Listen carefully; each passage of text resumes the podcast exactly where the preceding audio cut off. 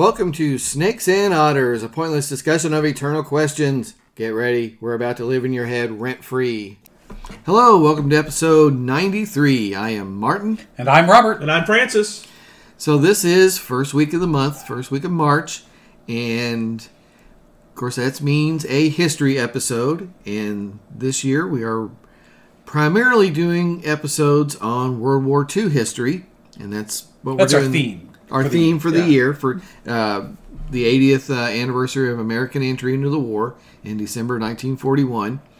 So we're trying to pick for for this theme not just battles but also other topics. But of course, you do want to start with some battles because you got to say, well, why did the Allies win? Well, here's why.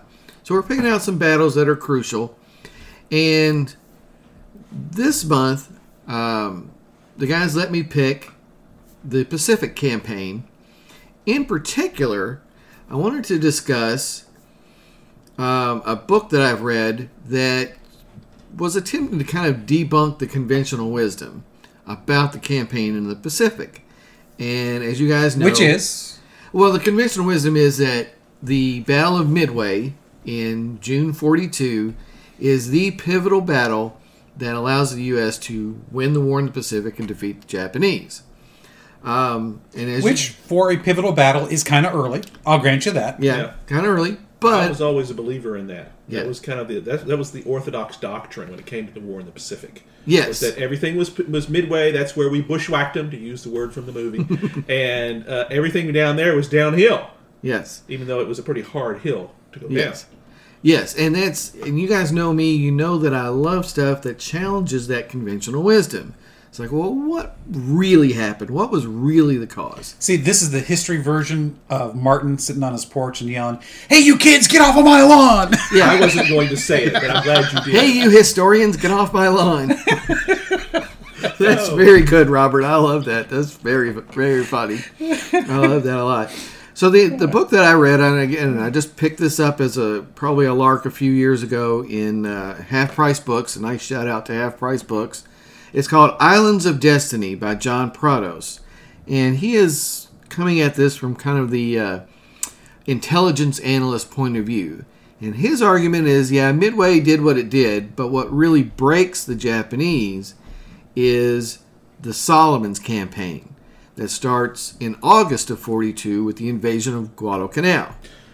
Uh, that is only a few months after Midway. Yes, two Yeah. months after Midway. Um, exactly. We want to make sure we get our timeline right here. Right, and and as the idea behind grabbing Guadalcanal is if you can grab it and hold it, it's an unsinkable aircraft carrier because the Americans seize the Japanese airfield that's under construction on Guadalcanal and turn it into Henderson Field and fly what's called the Cactus Air Force off of Henderson Field. Um, and Guadalcanal is pretty extended battle. The Marines are stranded when the Japanese run the American flotilla away. Um, I believe that's in October. There's a couple of important surface actions in November, but eventually the U.S. would gain the upper hand, would prevent the Japanese from landing reinforcements, and would secure Guadalcanal. Um, so that's his argument: is that the Solomons becomes this battle of attrition around this first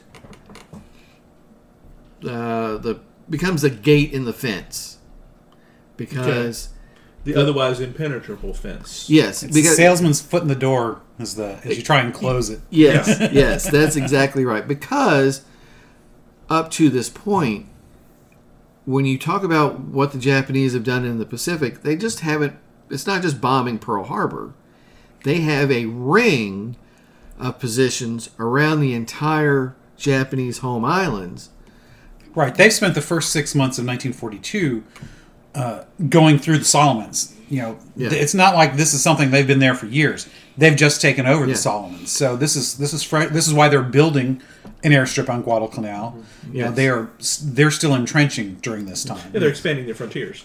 Yeah, Right. I mean, but they they have this defensive chain all around the home islands. Right, I mean, the you remember- Philippines, Right. They seized Hong Kong. They've pushed the British all the way to Burma. Right. Right. Um, so, and, and this has been going on since 36, 37, the invasion of, of the Chinese mainland and seizing Nanking and, and all of this. They, they have this huge, impenetrable Right. circle around the islands. and they have to do that for a lot of reasons. You know, we geography is extremely important in the war in the Pacific because you know the Atlantic is huge, but it's a drop in the bucket compared to the Pacific, Right. especially as a battlefield. And you know, the reason that Hawaii is so important for the U.S. is that it gives us a base in the middle of the Pacific from which to expand. If we had to do everything from the West Coast, it would have been almost impossible. I mean, the war in the Pacific either would never Yeah. have been won by us, or it would have taken several years longer. may have never even happened. Right. because Because it would not have been worth it. Yeah, if they had it all, you know, they just as long as we didn't bother them, and that's what they wanted. They wanted to give us a big bloody nose and say, "Okay, go home and let us have what's rightfully ours." Exactly. We decided no. We're not going to do it that way. They misunderstood the American character, but that's for the Pearl Harbor episode we'll talk about later. Well, that's. I think we're going to talk about some of that in yeah, this this episode. because it's it's the reaction ultimately. Yeah, So, you know, you have to remember that you've got Japan and these islands that are just scattered all throughout the Pacific. You know, there's Yeah. no islands like this in in the Atlantic. I mean, you've got some places, but not like it is in the Pacific because there's the Ring of Fire. So you've got all these volcanic islands, uh, based islands, um, and they're fantastic places to put a few thousand men in an airstrip Yep.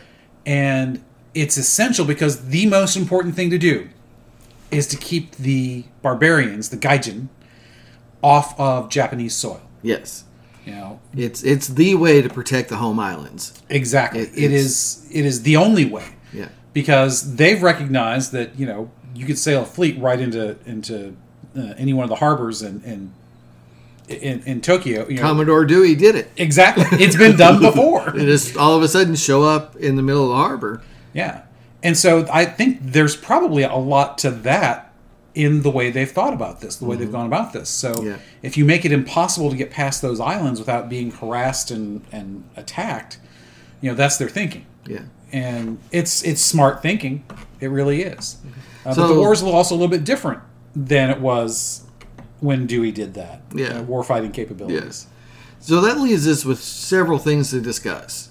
A little bit of Japanese background of what they're like, what their war fighting character is like, and then the actual circumstances around both Midway and the Solomons. right. So, Francis, you're probably our resident expert on Midway.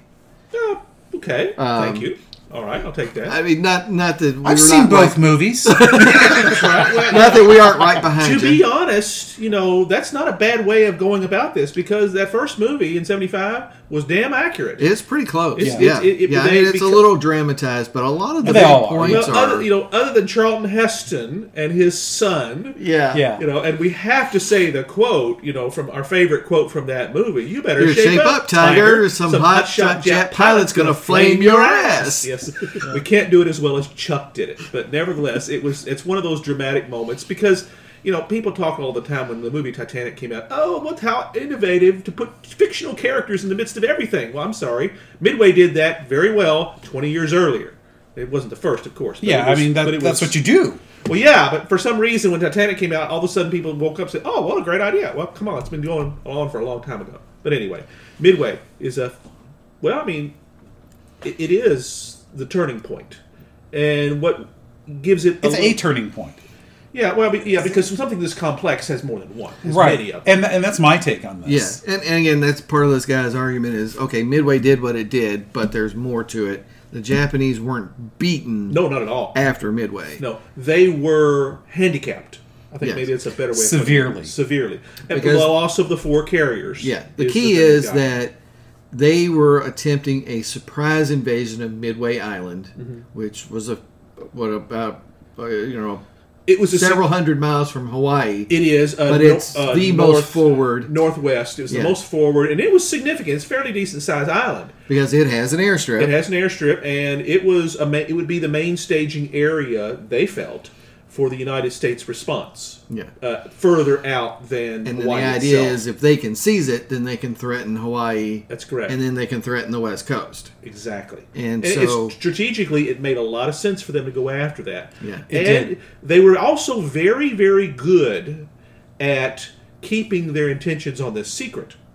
They, it was only one big error, and it was shown in the movie very, very well when the, we broke the code, figuring it out. And of course, your favorite line from Hal Holbrook uh, in the movie when he talks about, hell, it's only 10%. You're guessing. He says, I call it analysis. Yeah, we like to call it analysis. but that's Matt. basically uh, they figured out that uh, Midway is the target, based, and they confirm this. The fake message. the fake message of about AF and the water condensers and all that stuff, which is shown very well in the movie. That was absolutely true. is- yeah, it really did. They really did Once they that. figured that out, then pretty much all the Japanese uh, tactics were easy to deduce from there. Right. And That that, was critical. and that is you know that the the fact that we did this i mean it was a roll of the dice it was an incredible incredibly gutsy and dangerous move Because to do it this was a little of a guess on our part. and even getting it right doesn't That's- mean you win the battle. That's Right. correct. That's just right. means you're there. it, it, it's it's huge that they don't know we're coming and we don't know and they don't know that we know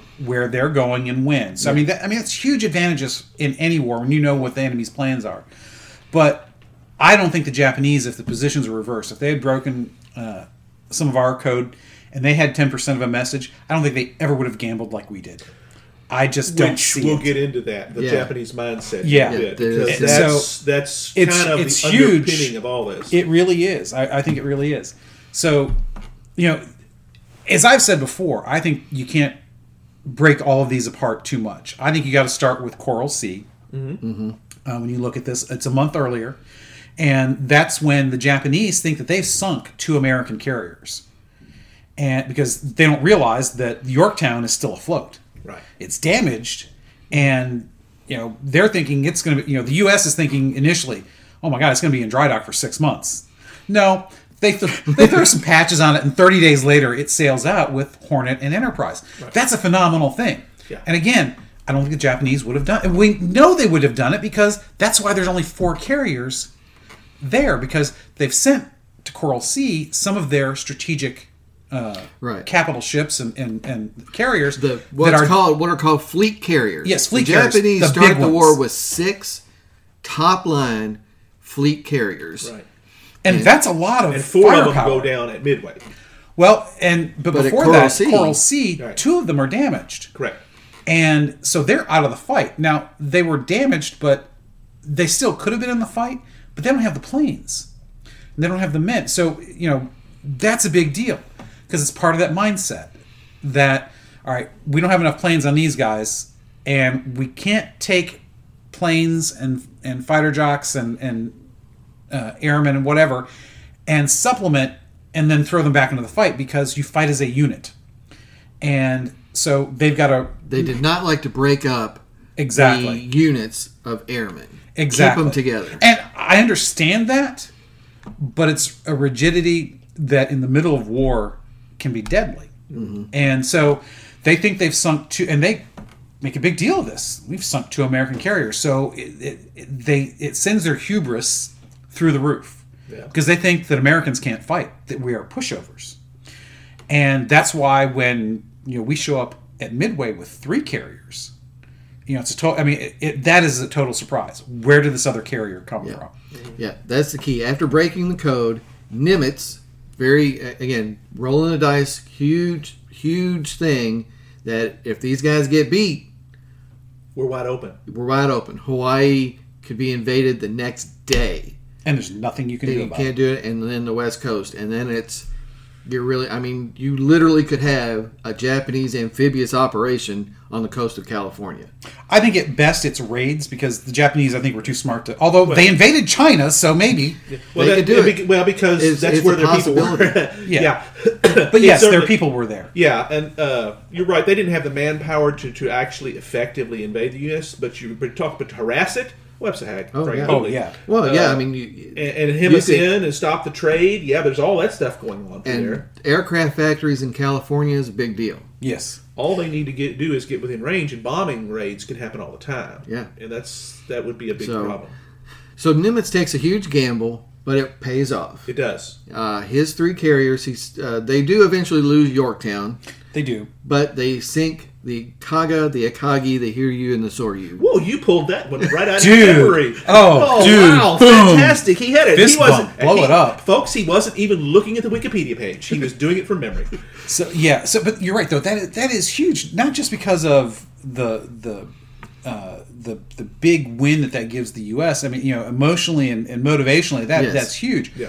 But that is two thirds of their carrier fleet, and the other third is still being repaired. Right. So and it's hundreds big. of aircraft hundreds of aircraft. and lots of pilots That's, are now yeah, dead. yeah, and the- so the, the, their best too. yeah, That's the part of invasion of Midway is is over now. Yeah, That- the movie that lays it out not very, very well. It was, in many respects, a comedy of misdirection at Yeah. times. Yeah. Uh, because they didn't know, and we did. Like you said earlier, that really makes all the difference. Yeah. because N- they don't know. the- you know, they're t- constantly Yeah. disarming and rearming Yes. bombers versus torpedoes several Yes. times. Uh, they're losing their cap over, over Combat Air. Patrol. Combat Yeah. Air Patrol. over themselves, and we happen to be there at the right time, and boom, blow them to smithereens, or as like like they say in the movie, bushwhack them, Bushwhack 'em. because that's uh, exactly what happened. Uh, uh, Glenn Ford. Glenn Ford, Playing Spruance. Spruance. Ray Yes. Spruance, yes. Uh, who was in nominal, nominal command of the task force, the carrier task force. Yeah. Right. Until Yorktown shows up, Fletcher Senior. oh, okay, too too detailed, too in the weeds. But but basically, there's it's a huge sacrifice because we do go in sort of willy nilly. Um, the and there it's important to remember at this time there are two different types of attack aircraft. yes. There are torpedo planes, Yes. which are generally fairly slow, Uh-huh. and they've got to get close. Correct. They've got to get down low and close to launch torpedoes. But it can be an effective weapon. If you've got enough of them, and they're Yeah. and they're good pilots, which Japanese generally were. Yeah. And the Zero was a very effective. But we, we lost aircraft. several squadrons of torpedo planes because they got separated from their fighter cover Yeah. and and just were massacred. Right. Whole squadron Yeah, shot. Yeah, once, it- once you get within range without those fast fighters, yeah, you're you're targeted. toast. yeah. so from the- a from a standpoint of men and material, uh, it, it, it was a costly victory. Yeah. Very Yeah. costly. but we could replace them. yeah. Yeah. Uh, and of course, the second type of then attack aircraft is the dive bomber, which you got to get altitude and come straight down, and that's what eventually works. Again, you mentioned the combat air, air patrol uh, for for the Japanese. They had come back, refuel, get back in the air, and during that window, and again, Nagumo, this is again also portrayed fairly accurately in the movie. He doesn't know what he's up against. He doesn't know if he needs to reattack the airstrip at Midway. He doesn't know if he needs to go after carriers. So he's replacing torpedoes with bombs and bombs Yeah, with this happens all torpedoes over the place. back and forth. Yeah. And so there's this lull, really, where the Japanese can't really undertake any uh, combat operations, and that's when the dive bombers pop out of the sky. And The timing was perfect. Yeah, it shows the critical nature of proper intelligence. yeah, That's because that's essentially Well, what what makes a lot of this happen. But them popping out at the right time was just as it much was luck. Oh yeah, it was luck. no, Yeah. yeah. Don't I mean, I don't want to minimize fact- the luck here yeah. because Yeah. things They were very fortunate found for, them. for our yeah, side. they found them, and no the right fighters, time, yeah. no fighter cover. That's right. And And, we're- well, and- they're sitting ducks after that. Yeah, and then, so they smashed three carriers in that raid, leaving burning hulks. Um, again, the this process of arming and rearming is going on, refueling. In It- many respects, the. Japanese never brought their full power to bear during this battle because of a, a lot Well, of that. Yeah, well, certainly at not against the, the, the U.S. carriers um, because they were, you know, split uh, split targets. Right. You know that going back and forth is is a huge deal. Um, again, it's the rigidity. Yeah, We have planes that do one thing and one thing only uh, at a time. You know, certainly, yeah, it's great that you can put either torpedoes or bombs on them, but you know, how about having having something a little more versatile, and you know, you're not as uh, hampered. Yeah. But you know, either way, though, it, their rigidity is, is I think one of their biggest downfalls. it, it's It working really against him here hugely. Yeah. Yeah, we talked a little bit about that in the show prep. That, in my in many respects, is the major difference between the United Yes. States approach philosophical approach. Yes. uh, and, and the Japanese is they were unable to adapt. And you know that's Darwinism 101, folks. The adaptable survive, and those who aren't don't. is a really it's almost an impossible thing for us to, to fathom because when we think about the Japanese today, they are incredibly adaptable. Very much so. Yeah. Now they are and they are innovative, but they are more adaptive than they are innovative still. yeah. Um, you know, their big But thing is without lo- quality. yeah, without losing a cultural identity either. That's Right. unique and special. Right. So, you know, it's to think that, you know, they, they couldn't adapt then is, is just uh, how is that even possible? And that has to do with how the society is built. Yeah. It's a very ask you about top down that society. question itself because it was the leadership that was the issue here. Is that Well, fair? I think it's the leadership, but I, I think it's also just the culture. Yeah, I'm, I am no expert on Japanese culture, so this is Yeah. you know somewhat me talking out my rear. Like most of what I say is talking out my rear end. Um, but your rear end's very authoritative. It is. It is. you know. Um, so, but it's a very. It's almost. There are visuals we don't need here, folks. Thank goodness that this is audio only. Let's let's skip a bit, brother. Skip a bit, brother. Yes. Uh, so, but it's a very authoritative uh, culture and very top down. Uh, there's, you know, even today, there's still a a, a, a strong current of uh, respect for authority. Yeah. You must respect my authority, Yeah. Yeah. uh, and it, it, it's almost genetic. you know, I, and it, well, the I think one of the best examples of this is, uh, you know, nobody ever saw or heard the emperor. Now at this time he's a bit of a figurehead because the the military leadership really does have control. Yeah, I mean uh, uh, that's important. They they have a form of quasi democracy, kind of, but the prime minister is a military man, uh, and he runs everything, and it's basically a military dictatorship. Right. No real super difference between it and Italy and Germany. Only there's just no. There's no. the Uh, figureheads there. yeah, there, Right. there's just no kind of. Um,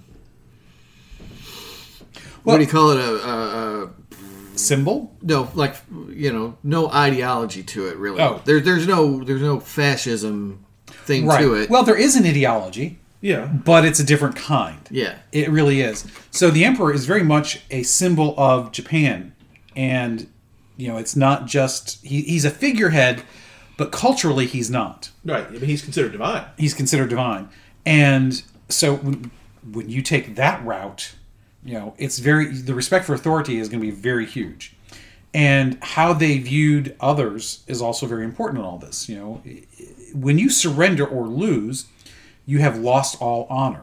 When you have no honor, you are you are subhuman, and so that's one of the reasons why our prisoners uh, were treated so poorly. the British prisoners treated abysmally. Yeah. forced labor, yeah, the whole thing. It's- and you know that and, and that's why the, you know the rape of Nanking is so hard for us to understand is because we don't understand the mindset that went Yeah. into all of that when you surrender when you lose you are subhuman and honestly i believe that this time they as you said the the fighting men were pawns uh, francis you, that's what you said in the, in the show prep and i think that's very true how they treated their fighting men is vastly different from how we treated ours and that went into how the war was fought Yeah. and how they were weakened by how they fought yeah. it And I want to get to that next. Let me just finish Midway. yes Um, of course, the fourth carrier is is lost in a, in the next strike.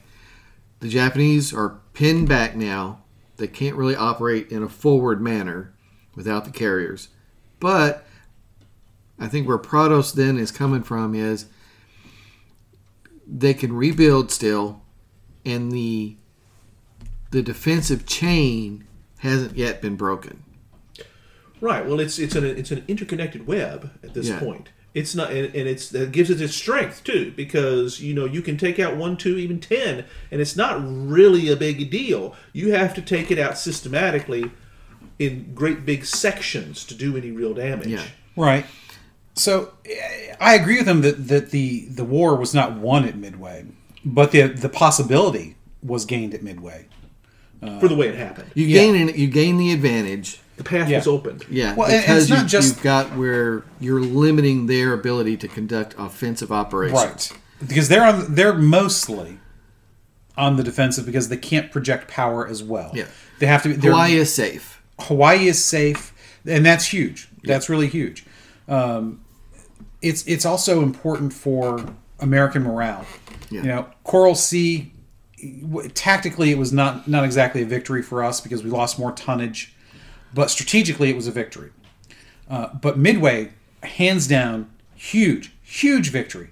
It's the first time. I mean, Coral Sea, we, we, we drove them off. We lost more tonnage, which in, in sea battles is, is a big deal.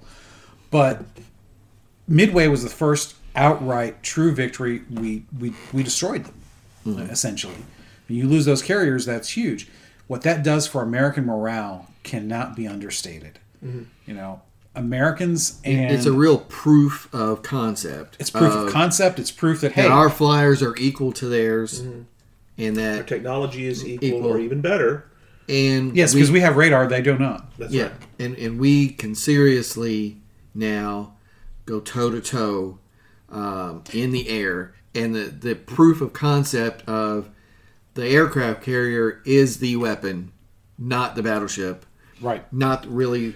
Because before Midway, that was still debatable. Yeah. It was being debated. in It's many it's an old school doctrine of Yeah. the decision's going to come down to two fleets getting within sight of each other and opening up with the big guns. It's the Jutland mentality. yeah. Yeah. and that's And yeah, and this one definitely proves that wrong because once you realize that those tiny little planes can do so much damage, and grant I don't want to minimize the losses, but you know if you lose fifty planes, that's a lot of men and material. That don't get me wrong, but the the power projection that that represents is a lot bigger than you know you get you, you can project more power with 50 planes than you can with a battleship and but those 50 planes even if you lose them are more easily replaced than the battleship yeah.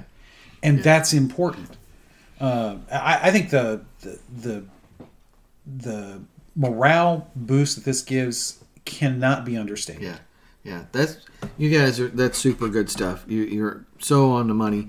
And and again, this it is a revolutionary battle. It is a battle in which the two fleets were never inside of one another. That's right. they came within 70 miles at one point but nobody knew it Right. And, and and yet it changed everything. Yeah. Because from this point forward, tactics and philosophy and strategy were all different. Yeah, and I it's think- it's all about what are you doing with your air operations? Mm-hmm. What's the best way to handle air operations? Because- That's where you've got to put your mind now. Right. Because battleships all of a sudden turn and instead of them being the key, they support the air operations now. They're the ones that bombard the shore facilities every Yeah. time they get in range because they got some power.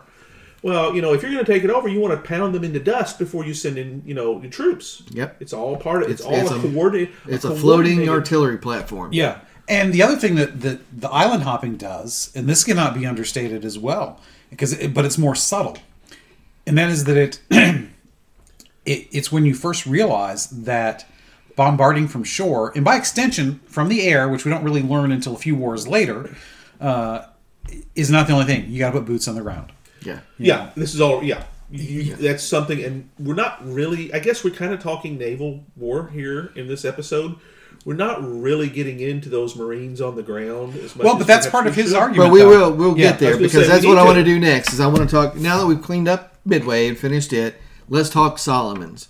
Uh, and his argument is again, this is an 18 month campaign of attrition in the Solomon Islands. It's the first spot where we're going to try to knock down part of the fence.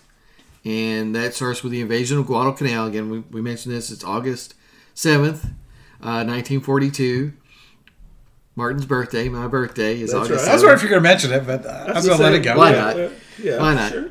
Um, and there are significant naval actions in October and November of 42.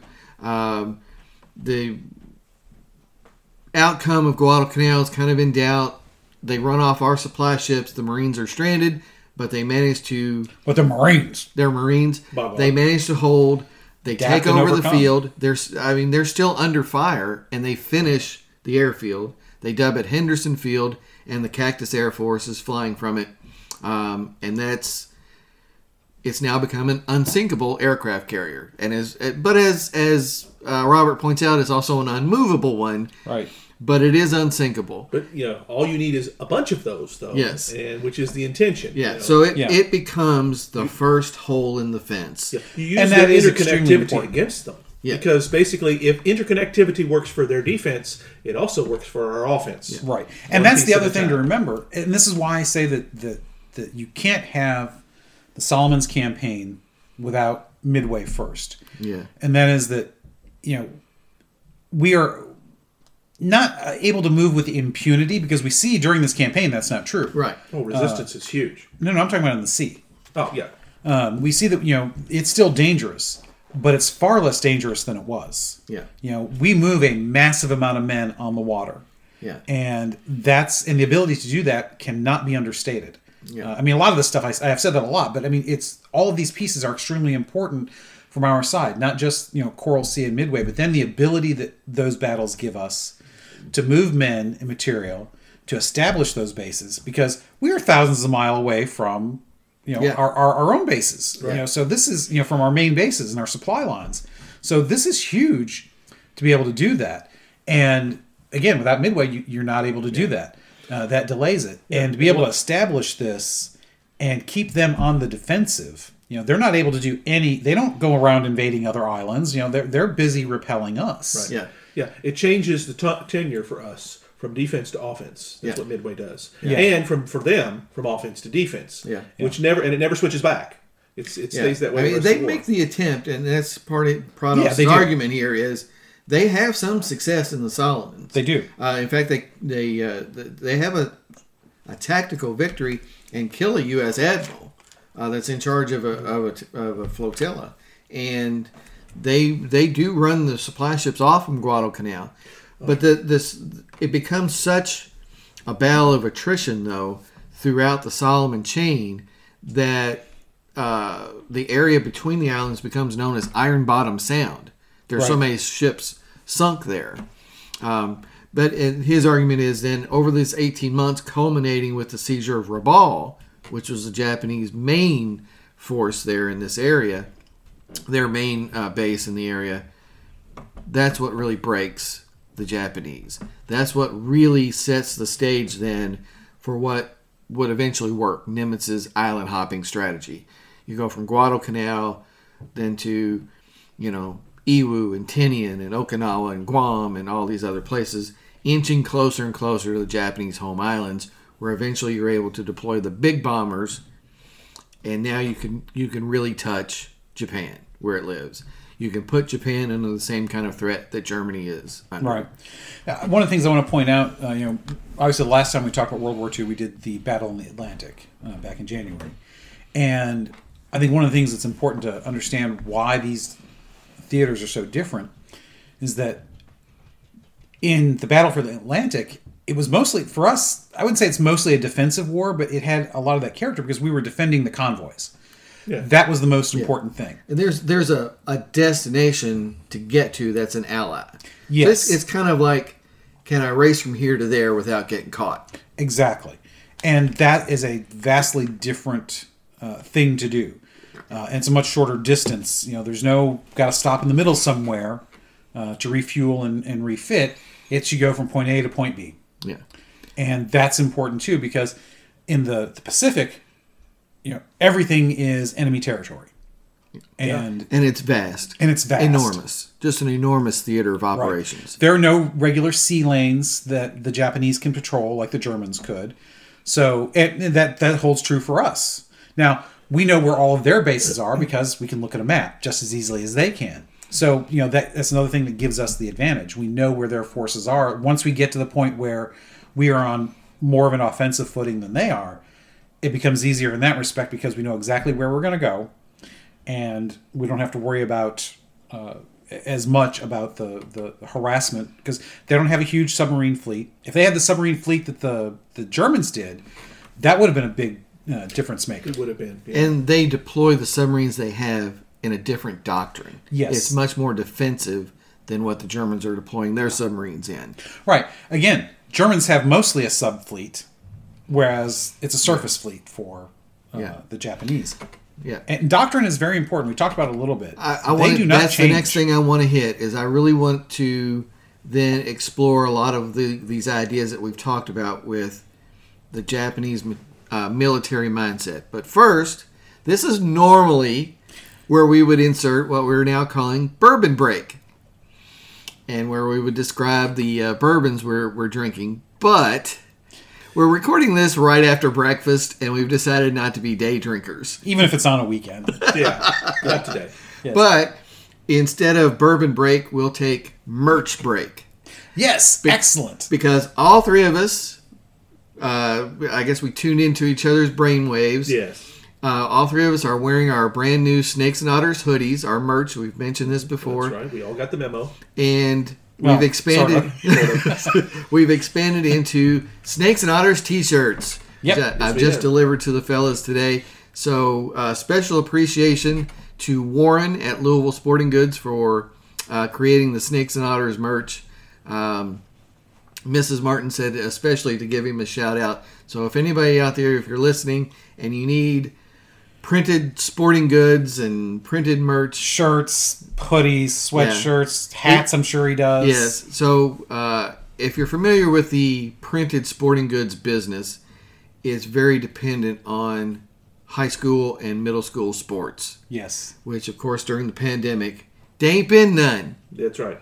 It's been very minimal. So so uh, Warren could use the business, let's just say. Yep. Uh, so we want to make sure to give him a shout. He's a super guy. He worked with us when we were archery coaching. Uh, made up shirts for for the archery. Yeah, uh, and he really did us a favor because we did small quantities. They Very don't really small. like to do small quantities because it's because the setup is huge. Yeah, it's, it, huge it's a lot of it's a lot of trouble. So we Yeah. really appreciate Warren and Louisville Sporting Goods. He's a great guy. Amen. He even opened the, the shop a little early so Mrs. Martin could pick these up. So uh, Fantastic. if you have a need, get there. And I'm sure he'll ship. You don't have to be in Louisville, right? You know, I mean, Call him up. It's he's on the web. that's right. Louisville Sporting Goods, right? Yep. All right. Yeah. All right. So So while we're on uh, on merch, uh, Yes. don't forget to uh, visit us at snakesandotters.com. Go to the blog. Uh, I've been real bad. Uh, Wa- Wobbit Wednesday, as I like to call it, has been very minimal, and I apologize for that. But but the guys, they've been much better about it. And I tell you, Francis- Monday and Friday, Francis. Yes. Francis Friday. Friends rather. Friday, yeah. Francis has been knocking them out of the park. I mean, Yeah. it's it's Oh, towering Hank Aaron shot after towering Hank Aaron shot. I appreciate that It's very much. excellent stuff. Um, most of the posts that Francis and I have been doing, we're tying to episodes Not always, but most of the time. most of the time. And Francis has really been tying them more to current episodes. I've been kind of reaching back, not around, but back Right. to the past and getting some of the older episodes. But uh, Francis has been, he's been posting like a king. Yeah, yeah, uh, it's good stuff. Once we, yeah, like like King Louis, perhaps. It's kind of Yeah. thing. Yeah, he did a post- I did one on King Louis recently. yeah. Yeah, And then the current Francis Friday is um, the Missouri breaks. the Missouri Breaks, a review of the Missouri Breaks with Marlon Brando and uh, Jack Nicholson, an old old uh, Old Western, movie. We tied it to our Western discussion. We didn't discuss the movie in there, but perhaps we should have. It was really good. You know, read it. It's uh, I thought it was pretty good. Okay, cool. So now, uh, we, again, we've cleaned up a little bit on Midway. We've talked about the Solomons and Prados' argument, which I, I still find fairly compelling. It's, it's very interesting. Again, it was a huge battle of attrition. Uh, the Japanese lose a lot of surface fleet and a lot of men. A lot of men. So It, it uh, he does not minimize Midway. He just is that correct? He just says it, it's it's much bigger than Midway. It's bigger than point. Midway. which absolutely is true. Yeah. Yep. And I think the key to his argument, and again, why the battle of attrition is so devastating to the Japanese, is something that we talked about in show prep, and I wanted to have Robert talk about that.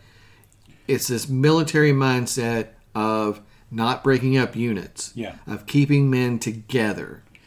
It's the it's the adherence to doctrine. You know, w- you know, and, and being who we are, you know, we like doctrine. You know, Yeah. doctrine's cool, uh, but that's from a theological standpoint. Um, from a military standpoint, your doctrine has to evolve, uh, has to change as is necessary. Theologically, that's not exactly the case. And again, that's crucial in this point because this none of this has ever happened before. Right. They have come up with what they think is the way to go, and that's what they're sticking with. And that's an extremely uh, important thing to to juxtapose against how the U.S. is fighting the war, because we're willing to do whatever it takes. We find out what works, and if something doesn't work, we discard it. And you know, it might be a very costly mistake, but we're not going to stick with it because it's a costly mistake. And we will adapt and overcome. And As Francis points out, that's kind of the Grant way of war. Absolutely. yeah, if that- something we doesn't learned that work- from Grant, you know, you are you must be flexible is the order of the day. Uh, whatever doesn't work, you throw it aside, you change, you, you move quickly, and you keep hammering. and you keep hammering. You never let up. Uh, and to be honest, over time, that's the only way this works because your enemy, when they're inflexible, they're also predictable. yes. So it's I mean that they were doomed from the beginning once this thing started. If they couldn't if they couldn't win it right, outright, which is what they were trying to do. Yeah. That's the and strategically that made some sense because Yes. of their limited resources. But once that didn't happen, then they were doomed because they would not they could not adapt. Because it's it's a very tradition centered it is. culture, especially militarily. It is. It's uh, Which which runs things. And I, I think that's you Yes. mentioned that before. It's a military dictatorship. Exactly. This is the, the the common, regular, everyday people all subsist to serve this military machine. yes. You know, they are not communists, but the communists would recognize the mindset. You know, Right. the It- people exist to serve serve the the state. Absolutely. However, you want to define the state, Yeah. whether you say it's the emperor or the government, doesn't matter. Or the glory of the empire. The glory of the empire. Sounds Yeah. very Klingon, I guess, but it's you know, But it's very it's also very I mean that's where Roddenberry's stealing some of that that's right. The Bushido Klingon Code, that's stuff. Klingons were stolen from. i- that. is is this That because it would have been very familiar to It him. would have been, yes. So this is extremely important because it, it doesn't give them any kind of flexibility. Uh, one of the things that was important about uh, their response to uh, even the Coral Sea was that the carriers at Midway were undermanned because they did not replenish uh, all of the planes that they could have. Uh, you know, well, those carriers were not Coral Sea, but they they they were still under under strength. Um, they were not full strength as uh, as they would normally be because of this. The ones at Coral Sea are a great example of, of that because those guys that were damaged there, rather than being rearmed, you know, sent new planes and joining. Uh, although I don't know, they would have committed all six. But Uh, right, I mean, they could have taken the the what I think would be called like a carrier air wing or Yeah, air wing they- or air group. an air group. They could have taken the planes and the pilots from those ships and reassigned them to the four that are still afloat, Right. And had more striking power. But that was against doctrine, Right, they keep kept them the- together. You kept these units together, Yeah. and Which you- is understandable from a certain perspective. yeah, so I, I don't fault them from for that because if you have a cohesive fighting force, that's important Yeah. too. But the inability to to cross operate is a severe Yeah. disadvantage, which they didn't recognize. which, Which- they did not recognize. which uh, U.S. commanders would come to view these carrier air groups as interchangeable. Right. If, if okay, if Saratoga's laid up, well, give me those planes and those pilots. I'll put them on Enterprise. Exactly. And, and we would shuffle these groups that way And again- constantly. maximizing your striking power. Yeah. and this is partially out of desperation. You know, maybe at the beginning we might not have done it that way because you know if we have enough uh, manpower, enough ships that are that are active, maybe we wouldn't have. But we're scrambling to put together. A, We, task lost force. hundreds of planes in Right. Hawaii. We've lost hundreds of planes in the Philippines. Yes, you know our ability to fly has been severely hampered because they're just gone. Yeah. And so we're we're scrambling to put whatever we can. So um, you know that desperation um, certainly cements a- an already existing American mindset, which is the do whatever it takes. Um, Build, and- building the carriers and the various variations of those was the same thing. Yeah. Yeah. You know, the, the Jeep carriers and all the rest of the things to keep these things moving. Right. Yeah, and part of that's well, we have to because we've got to send our men and ships and, and planes a vast distance. So we need to be flexible. But also, innovation in the U.S. is not top down; it's from the ground up. Even then, and you know, it, it was nothing. If somebody was working on a ship or a plane, and they saw something, say, oh, you know, if we did this this way, we could improve this. Most of the time, that would be listened to and implemented. And so, in the middle of a production run, you make this change, and now you got a slight variation on, you know, half. Of, we didn't care. That was unthinkable uh, to the Japanese. Yeah, because there, there's a couple of other points too. Um, it, it's always been observed that you know, the, the Japanese left experienced airmen in the field, Yes. experienced officers in the field, and those they got chewed up. Whereas They did not come back. They did not rotate in to pass on their knowledge. Right. They didn't rotate back home. Uh, and that's not a complete 100%. I mean, they did some. But Right. very generally, if you were an experienced pilot, you stayed out. Right. Whereas You're in more, the U.S., more valuable there. Yeah, in the U.S., we tended to rotate, send guys back to San Diego or wherever and train.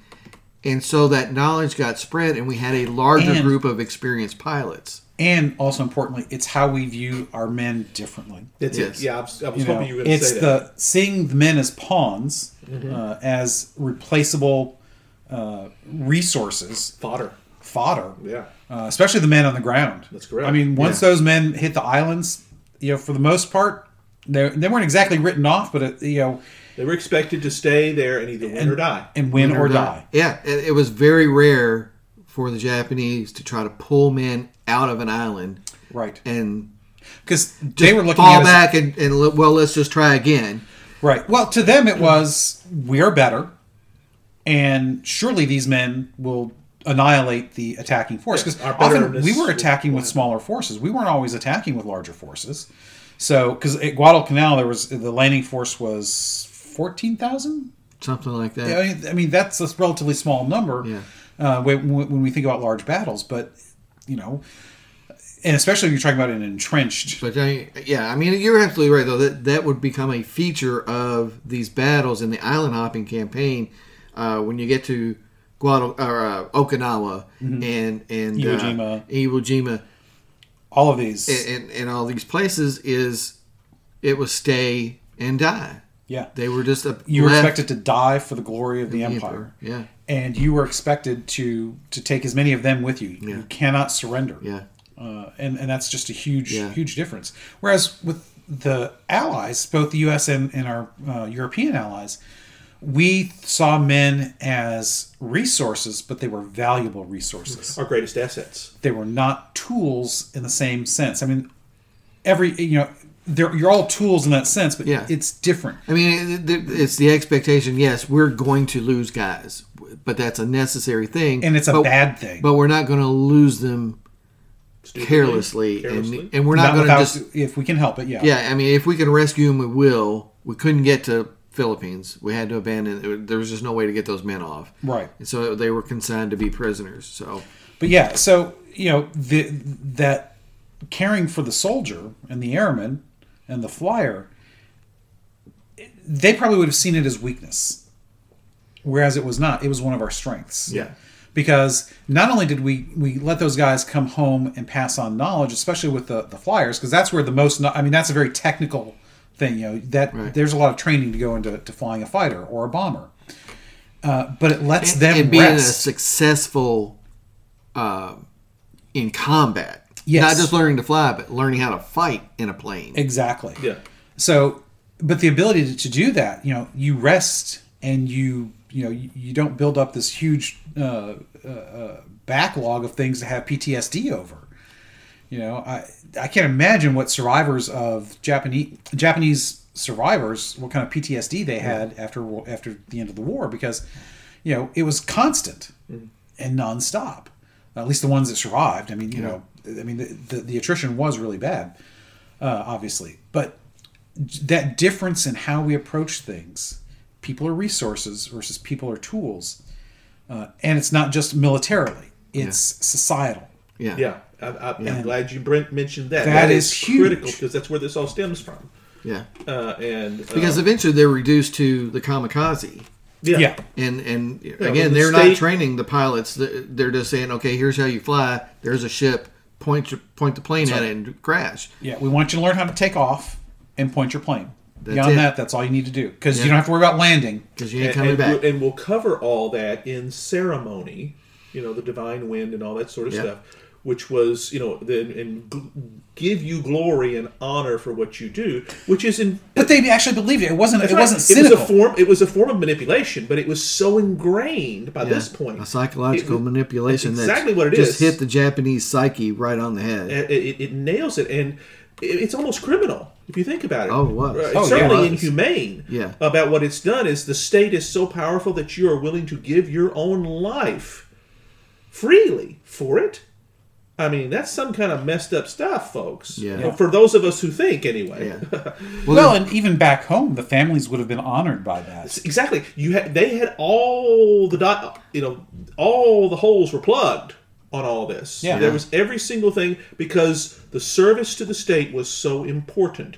Now, we could talk a while, and I'm not sure I could even go into the depths of why that evolved because it was an evolution over centuries. Oh, Oh yeah, yeah. There, that's being more on an than we wanna go island into uh, here. themselves, but you know, Japanese had always had imperialistic tendencies uh, for centuries before. Well, they had that. to because their their lack of resources That's you know, it's a lot of it yes. drives that. Yeah. Yes, and that's so. So it's easy to see how that would be done uh, evolution-wise, Darwinism, because that's the only way to survive. Yeah. But ultimately, it proved not only counterproductive but fatal Yeah. because this Japanese society had to be completely rebuilt Yeah. uh, on the ashes of all that. Yeah. And the, fact that they retained so much of the goodness of their uh, in- in- incredible culture is astonishing. It's a testament to their resilience, which their society may not have had it then, but they as a people certainly do. Uh, yeah. And, and You still that's important not to hear this episode as an indictment of Japanese Not culture. It, it's, No. They're amazing. They are. They're amazing. yeah, because know, you, you still see some of the the, the vestiges of that uh, that adherence to rigidity and, and authority. Uh, a great example of this is the movie Gung Ho. Yeah. Uh, you know, From 'cause the in 80s, yeah. from the eighties. Uh, yeah, this is when Japanese were first starting to build uh, car plants in the U.S. and the way they went about things was vastly different than Yeah. the way the the U.S. Uh, manufacturers did. And you know, they would get the American guys out there to do the morning calisthenics. And you know, you think about you know an American auto worker, you know, with his uh, stereotypical. This is not all of them, so you know, UAW guys don't don't don't uh, come after us. But you know, the stereotypical old guy with the beer gut. You know, he George Wendt Yeah, exactly. is the char- is the actor who played that that character in the film. you know, trying to do jumping jacks in the morning, you know, when he's you know half blitzed from the night before. Yeah. You know, but that they thought that well, of course, why wouldn't you do this? And that's how that because that's how they did it at home. Now, what that that's a great strength in many ways because it allows you to to build a reputation for quality eventually. Yeah. Early on, Japanese had a reputation for junk. They changed that around Yeah. and it became one of quality, and it still is for the most part. Yeah. And part of that's the strength of their ability to do this. You know, to, to, they in the to end refine they proved and far more adaptable than their society gave them credit for. Yeah. yeah, So there's just one other point. I, I want, we're at 52 minutes, so we're going to wrap here pretty soon. We, we, we're trying to be rigid on our time, listeners, but there's one other thing we mentioned in show prep that I think is also important too. That is a display of this kind of tradition-bound Japanese society, and it, that's they had developed some really good aircraft. Yes. the Zero, but they never really went any further. They they just felt like, well, these are good enough. right. They had no concept that we could innovate the way we did. Yeah. Well, and in the course of the war, mentally, yeah. I mean, in the course of the war, we go from the P 40 Warhawk to the P 51 Mustang. Uh, and in between, you have the F 4 uh, Corsair. The Corsair and the Mustang are two of the greatest fighter planes fielded by any nation during this period. Yes. Um, so we developed this huge advantage in these much better aircraft. Yeah. Because the Zero had they they controlled the skies on the early days. Yes, they were far they were faster and they could turn tighter. Absolutely. Those are the two things that make a fighter And dominant. They Yeah. were they were the shit Yeah. uh, at the beginning, yeah. Now, but we figured that out. but you know why we figured it out? Because we rotated our men home. Yeah. well, that's right. And they could tell- They could tell the designers and engineers this isn't good yeah, enough. They turn inside us constantly. We can't get around them. Because if you can turn inside your opponent, you're right behind them. If you're behind them, you can take them out. That's right. So the only way, you know, when we when we shot them down, it was either because we got lucky or we swarmed, and not entirely luck, but I mean, you know, early on it was it was a lot more Harder to outfight them. Yes, it was much harder. So you rotate these guys home, and you get not just the benefit of training, but you get the benefit of, of battlefield intelligence. Yep. Battlefield intelligence is huge. It really is because Japanese probably were not listening to that as much from Fighting Man because They weren't going home. well they weren't going home, but I mean even if and they weren't going to be listened to because they weren't going to be listened to, 'cause even the- if you the tell- senior officers are the authority, Right. and what they say goes. exactly It's that top down versus bottom up It is. approach. Yeah, and so that's that's but you know again it's a difference in culture you know we're talking about time when the the, the rugged individualism of america is so ingrained in society that Yeah. you know it, it's it is. it, it is so difficult to to uh, to fathom how we you know it just it's what makes the U.S. culture at that time what it is. Well, the Revolutionary War was the same way. Von Steuben said, you know, I can't give you Americans a damn order until I tell you why.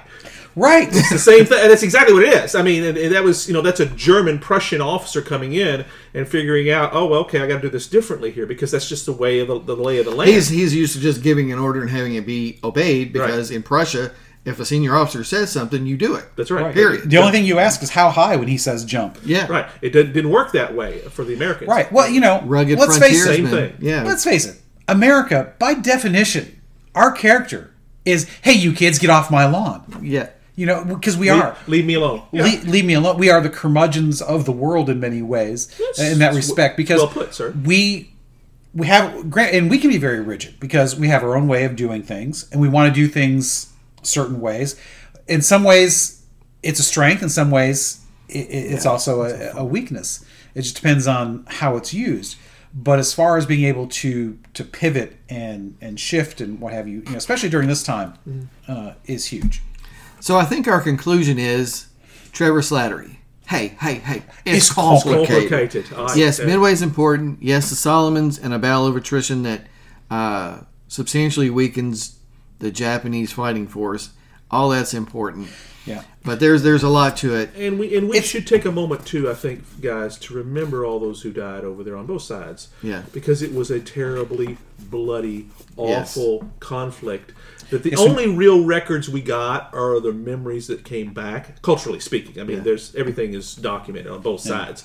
But uh, when I visited Pearl Harbor in the year 2000, it was amazing to see the number of Japanese that were there as well.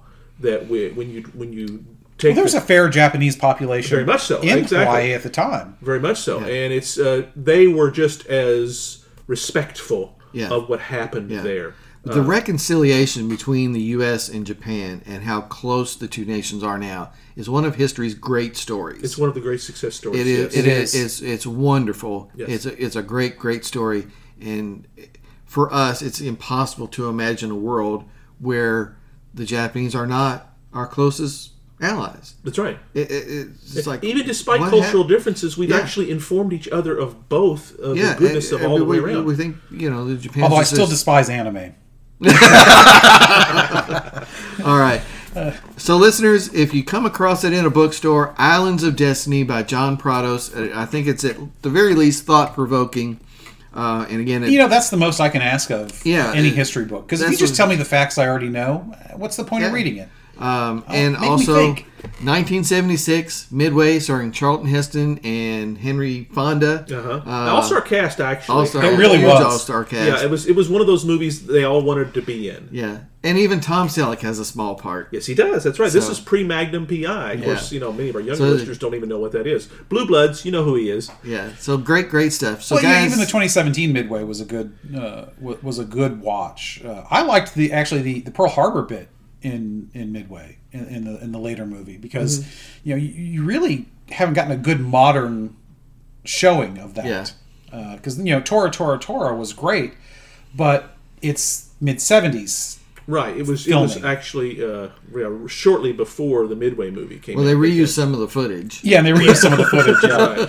So, but you guys, you guys knocked this episode out of the park. I think. Yeah, we came to the same conclusion we seem to always come to. It's cool. History's a thread. Yeah. These things Right. build on one another. Absolutely. They can't be done without the previous events. So Mm-hmm. uh, that puts us right at an hour. So Francis, what's next, man? Oh my goodness, boys, we get to do. you see, you all knew this was coming. We're, I'm calling this He's Twitter pated. Twitter pants. Right, Shatner Palooza. What do you think? I just shat my pants. We're gonna do three episodes. The next three episodes, March 2021 is William Shatner's 90th birthday. And the, the guys are indulging me. They even commented earlier, how the hell did this get on the schedule? We're doing three episodes. We're going to do, next time, we're going to do Code of Honor. We're going to take some of the best quotations of James Tiberius Kirk. There's plenty to go around here, folks. I'm sure we're going to have a wonderful battle over who's getting to say what. Join us. You're going to love it.